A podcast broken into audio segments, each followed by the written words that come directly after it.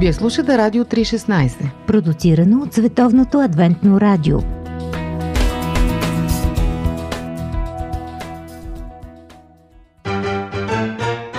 Живот! Джобен формат.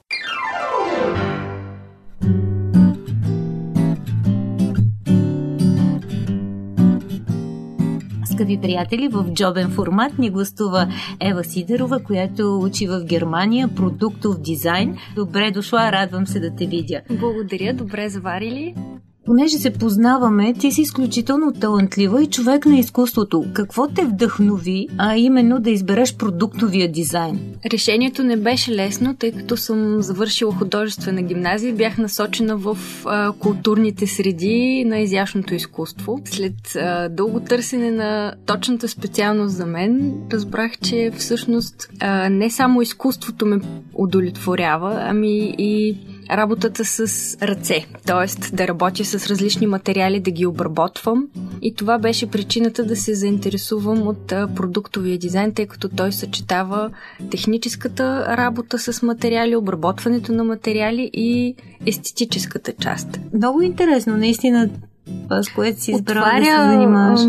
много мирогледо, т.е. ти виждаш вече света с, с съвсем други очи. Например, а, когато видя едни обувки, вече а, културата да, да, да види от какво са направени или обръщам внимание на детайли, които преди това просто съм подминавала, защото са били част от ежедневието. обувки, как обичам.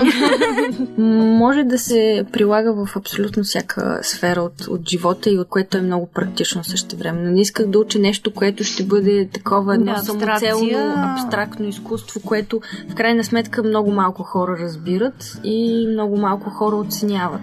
Да. И приложението е нулево всъщност. Но тук е супер ценното е в приложението. Да. А ти можеш реално да направиш един продукт така, че той хем да изглежда супер модерен и добре, и хем да е толкова функционален, че да го интегрираш в ежедневието си. Добре, при този е, наводнен пазар, какво за теб е една добра идея в продуктовия дизайн? Какво включва това?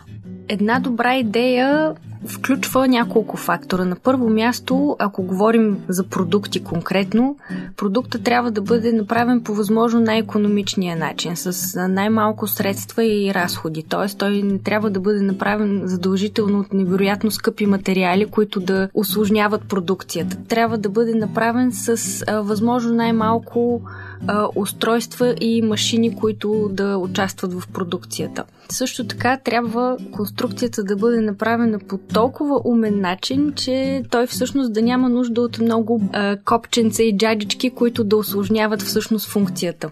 Това е една добра идея за продукт като цяло. Да бъде изчистен, да бъде функционален и да изглежда естествено добре. А има ли значение неща, които са свързани така с човешките нагласи? Имам предвид, че примерно четох, че хората предпочитат коли, които имат агресивна физиономия. Все едно да. дигат, оставят след себе си прах и пебел, дигат да. бърза скорост, а пък такива бебешки лица, в които се припознават някакви предмети, са подходящи за мобилни устройства. Ами, в ежедневието ни ние сме затрупани с различни асоциации, цветове, форми, които по някакъв начин са оформили през годините ни в обществото съзнанието, така че да асоциираме определени цветове или определена визия с а, качество от характера или пък с емоции. А, Може ли да дадеш някакъв пример? Например, когато трябва да конструираме един продукт, който е с абсолютно задължителната функция, ако е електричен, включване и изключване. Най-лесният и достъпен начин за потребителя да разбере точно кое копченце е за включване и изключване е да го обозначиме с съответните цветове, червено и зелено. Така човек добива директно асоциацията усилията за старт и за стоп. Да, всъщност това е някаква интуитивна да. идея, която следваш. Не е толкова да мислиш, да обмисляш. Да. Разкажи ми за обучението в Германия. Да, определено има разлика с обучението в България. Доколкото знам и продуктовия дизайн в България е също доста нова специалност. Аз избрах да уча в Германия, тъй като те имат невероятни традиции в дизайна. Знаеме Баухаус са първите започнали да се занимават с архитектура, дизайн и са направили дизайна всъщност достъпен за обществото и за потребителя. Германците имат невероятна традиция в това да съчетаят теорията и а, задължителните закони, по които се движиш с практиката. Тоест, да, всъщност знанията, дълбоките да, научни знания. Да, с практиката. И това е нещото, което ме накара да, да избера точно да уча там, тъй като човек може да добие невероятни ам, познания за материала и за конструкцията, работейки с нея. А, лесно е да се научи определен материал на теория, но а, да работиш с него е съвсем, разбира се, различно чувство и най-достъпният начин да, да успееш да го овладееш и да го разбереш. Да, да го пипнеш с ръце, да. както ти каза в началото. А кой е най-интересният проект, с който си запозната? Ами през а, изминалия семестър имахме изключително различни проекти, тъй като а, в университета ни подготвят за всякакви ситуации на бъдещия пазар. Тоест, ние трябва да можем да постъпваме в различни ситуации по различен начин. Дават ни се различни проекти. Имаме съвсем креативни проекти, които целят да ни отворят съзнанието, които целят да ни направят, да, да ни провокират, да ни направят по-креативни. Имаме проекти, които са чисто технически, които са свързани с а, много работа, която е финна. Имаме проекти, които са чисто технически, като техническо чертане. А те кое най-много те развълнува? А, най-много ме развълнуваха а, в началото креативните проекти, когато креативитета ми беше провокиран и трябваше да търся решения за определени идеи. Чрез цвят, чрез а, конструкция, чрез а, всички средства, които а, се предлагат в съвременната технология, да стремежа да търсиш иновацията. Това беше нещо, което най-много ми хареса. Какво да кажем за нещата от живота? Дискусии около кръглата маса на Радио 316. Тя е млада, умна и талантлива. Учи продуктов дизайн в Германия – Казва, че проектите върху които работи отварят мирогледа й. Палия приложението, а не просто естетиката.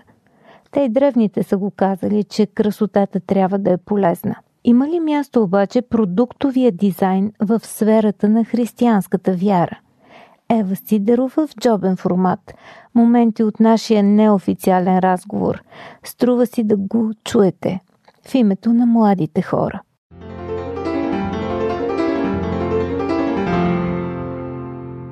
Ние искаме да привличаме и младите хора. Какво, mm-hmm. От какво се интересуват младите хора? От а, технологии, иновации, могат да се правят холограми, а, има възможни технологии вече, с които просто да шашнеш публиката. Ако искаш да обясниш, например, сътворението и пуснеш една холограма, няма ли да се впечатли обикновения а, зрител?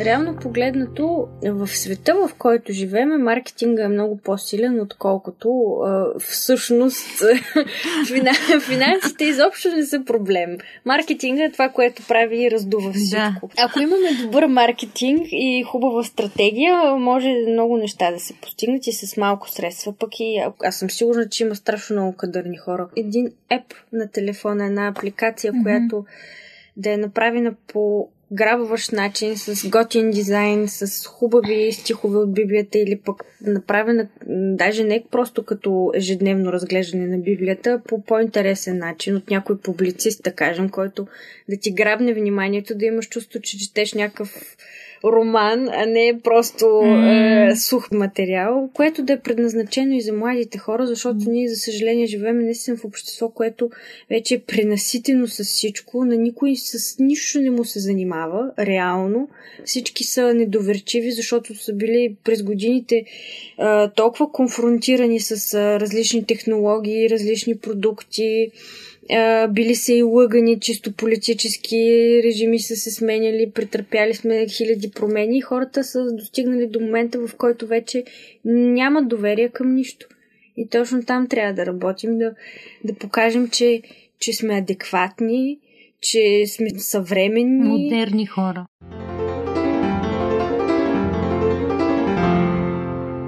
Има и много продукти, които могат да се включат или по-скоро да се, да се конструират и за евангелизация. Нещо, което а, аз... Сериозно ли? Да. Мисля, че има много неща. За дизайн ниша е толкова отворена за, и така може да се използва за евангелизация. Мисля, че м- първоначално, точно с, то, с тази комуникация в, в, в пространството, mm-hmm да не наемаме просто някаква панерна палата, която е, Една зала. няма отношение към, към това, което ние искаме да покажем, а да, нещата да бъдат, което разбира се е свързано с средства. средства да, да, а примерно е какво? Трудно осъществимо, но може да се конструират такива палати. Те е, предлагат хем са леки, всъщност това са едни такива под, подвижни конструкции, които да. хем са леки, хем ам, са много добре конструирани, така че да бъдат динамични, да могат да се движат и а, могат да се изпълнят много идеи с тях. Mm-hmm. Същевременно светлина, същевременно звук, цветове и всъщност енергията на една стая директно ти подсказва дали там ще се чувстваш добре или не. Mm-hmm. И вече когато си предразположен и се чувстваш окей okay на определено място, много по-лесно би възприел, според мен, да. това, което ти се казва. Ама, По-отворен е си, отколкото ако седиш в някакво мазе. Да, направи си сам в мазето.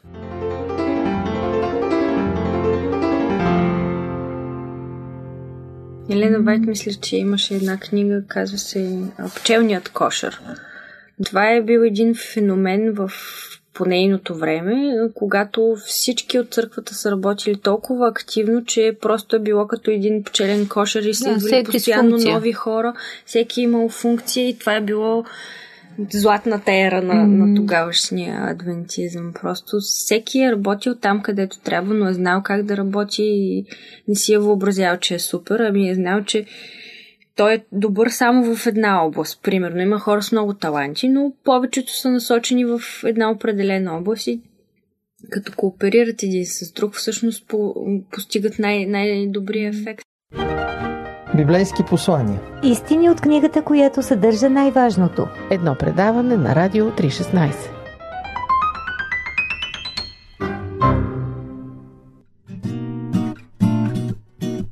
хрумна ми такъв въпрос. Как оценяваш Бог като продуктов дизайнер? Той каза и стана. ами, е, да. Бих казала, че всичко, което е създадено в природата, е естествено перфектен продукт. Но най-много ме впечатлява това как човешкото тяло функционира и е същевременно естетически перфектно тази финна моторика, тези конструкции и механизми в организма, които се подпомагат един друг и си взаимодействат, са направени наистина по перфектен начин. Нещо, което един продуктов дизайнер обикновен не би постигнал. И от тази гледна точка можем само да му въздадем слава за продукта, който той е конструирал. Да, най-добрият. Най-добрият. много ти благодаря за този разговор. Беше ми много интересно. Желая ти успех. Благодаря и аз.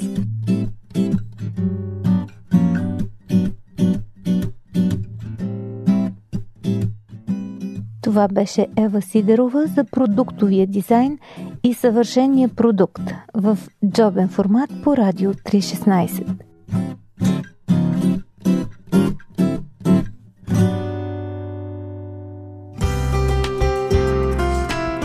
Семейство, любов, ценности, проблеми, всичко това в семейното предаване на Радио 316 по Пантофи.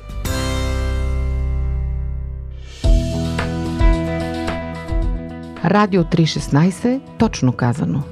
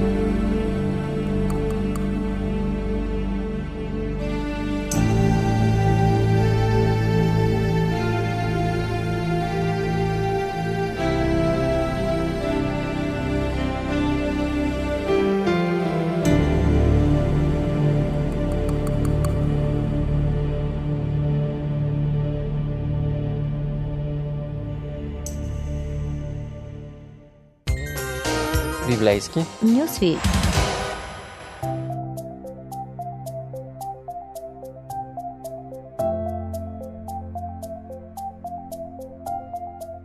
Скъпи приятели, какво мислите за книгата Откровение? Тя има своята слава и също така противоречива страна. Някои я приемат за голямо приключение, други за страшен филм, а ние сме си поканили трима, можем да ги наречем експерти.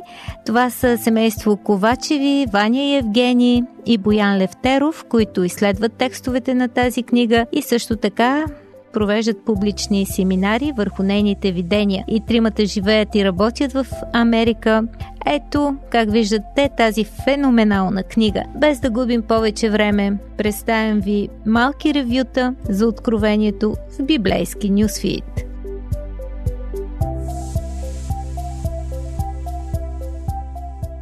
Книгата Откровение е базирана на принципа, както ни учим нашите малки деца. Когато взема една книжка да чета на моите деца, там има патета, има мечета, има дракони и тези дракони говорят. Същото има в книгата на Откровение. Всички тези странни образи на зверове с 10 глави, които излизат от земята, от морето, те представляват определени империи, което е много интересно да бъде изучавано. За хора, които обичат да виждат картини, какъвто съм аз, нещата, които са в нея, всеки елемент, всеки, всеки образ, който е, е, е описан, когато разбереш какво означава, се чувстваш като най-умният човек в света. Започваме четеме Откровения с моя син, защото аз изнасях семинар за Откровението. А и... колко е голям синът ти? Беше 8. Всеки ден той искаше да четеме по една глава. И стигнахме до 11 и 12 глава. И той каза, а тате, я да не ги четеме вечер, защото страх ме е, че това ще го сънувам. това е като филм на ужасите, но като преминахме на 14 глава и нататък, той започва да се чувства спокоен. Защото Ису... Богът, в който вярваме, Исус и Неговата мисия през цялото време, откровение разкрива как а, Бог не само ще победи злото, но Той ще закриля всички хора през последните събития, които откровение представя. Тоест, хорора, нали така се казваха филмите на ужасите, че не ги да. гледам, има хепи енд. Много интересно в книгата как различните образи всъщност биват използвани от Холивуд да построят много техните филми. Mm-hmm. Примерно Стар Трек аз много харесвам този филм с психологията, която има в него. Боргите пътуват с куб, който е всъщност взет от книгата на Откровение. Града Русалим, да, Русалим. слиза от небето и този град всъщност е перфектен куб. Как е възможно куб да пътува в, в Вселената? Обикновено планетите са кръгли и са сфери, а, така че тази а, книга ни грабва въображението в, с един свят, който е съвсем различен от нашия. А, също а, филма Цар Лъв е също взет а, тази идея между доброто и злото, борбата между доброто и злото. А, обичах да гледам седморката на Блейк. За много от вас това нищо няма да ви говори, но... А, говори ни! Аз започнах да чета Откровения като по-малък, за да науча за бъдещето всъщност научих толкова много повече за миналото. Това е, може би, единствената книга, която покрива историята на човечеството много преди Библията, началото, за което Библията ни говори, сътворението. Това, което ме впечатлява в книгата Откровение, е, че има различни видения. И всяко видение фактически адресира различна група от хора. Също тази книга може да, да ви докосне, ако сте музикант. И всъщност тази книга, ако не се лъжи, има седем химна, седем песни. Четвърта и пета глава, които са повода за написването на Месая Хендел, съвремени християнски песни. Revelation Song. За откровението е написано буквално от текста в четвърта и пета глава. И виждаме как Бог е действен в историята на хората и Той се грижи и цялата му цел е да може да привлече хората към себе си. Това, което мен ме е впечатлило, че във всяко видение Бог слага нещо за жените. Също. Той... Слава Богу, Евгений! Още от първата глава Бог се показва като Бог, който е Бог на всички. Например, Исус е конник който идва от небето, мъж, бял кон, с меч. Екшен образ. Да, който ще ни вземе. И ние, мъжете, може да го разберем това. Ние сме си играли с кончета от малки. Следващия част от главата е а, идването на Исус е като една голяма сватба. На трапеза, която е украсена, която неминуемо е една от най-големите мечти, бих казал, на едно момиче да, да се ожени. Да, и сега се сещам, че а, нали, има много голям интерес от време на време на вълни към извънземните, а пък извънземните са тук и са в откровението, така че ни докосва и до тези фантазиорите, които търсят а, други светове да откриват. А, това, което е впечатляващо в книгата Откровение, е как Бог представя себе си в различни образи, така че да достигне различни хора, личности. Още в началото той се представя като лъва от Юда, където ние виждаме силата, царя, лъва е царя на животните и ние виждаме Бог като един цар, който има пълната власт, пълната сила и да прави каквото си иска. И точно в същата глава, няколко стиха по-надолу, той се представя като едно заклано агне. А, агнето е най-беззащитно, безсилно същество, толкова нежно, което всеки иска да го глъшне, всеки. И виждаме, че всъщност Бог има неща, които той не може да направи. От една страна ние се казваме как е възможно Бог не може да направи някои неща. Има неща, които той самият така ги е направил, че той ни е сътворил, той ни е създал с ам, свободна воля. И понеже той ни е създал със свободна воля, той не може да пресече нашата свободна воля. В този смисъл той избира да бъде едно агне, което е заклано за нас, което умира за нас, за да може да ни спечели от любов. Кой иска да служи и да следва един Бог, който е като лъв, силен, страшен, опасен? Всеки един от нас би следвал повече един Бог, който е като заклано агне, който разбира нашата болка, защото той е минал през болка. В Откровение, независимо през какво човек е преминал, може да види надеждата, че в небето има място за всеки. Бог милее за всеки. А, баща ми е атеист и това, което той ми е повтарял цял живот, е, че целият свят е много лош. Всички хора са много лоши. И след като целият свят и всички хора са много лоши, това означава, че Бог е много лош. Докато в книгата на Откровение аз откривам, че Бог се грижи а, за всички. Бог се грижи за хората, които вярват. Бог предизвиква хората, които не вярват, да се обърнат към Него. И не е в проблема нещастията, които се случват в нашия живот. Проблема е как ние откликваме на тези нещастия. Всъщност големият проблем в книгата е дали наистина Бог е ам, любов, дали наистина Бог е справедлив. И какво право има Бог да управлява в целия, целия свят, целия универс? Скъпи приятели, вие бяхте с библейския нюсфит по Радио 316 и малки ревюта за откровението.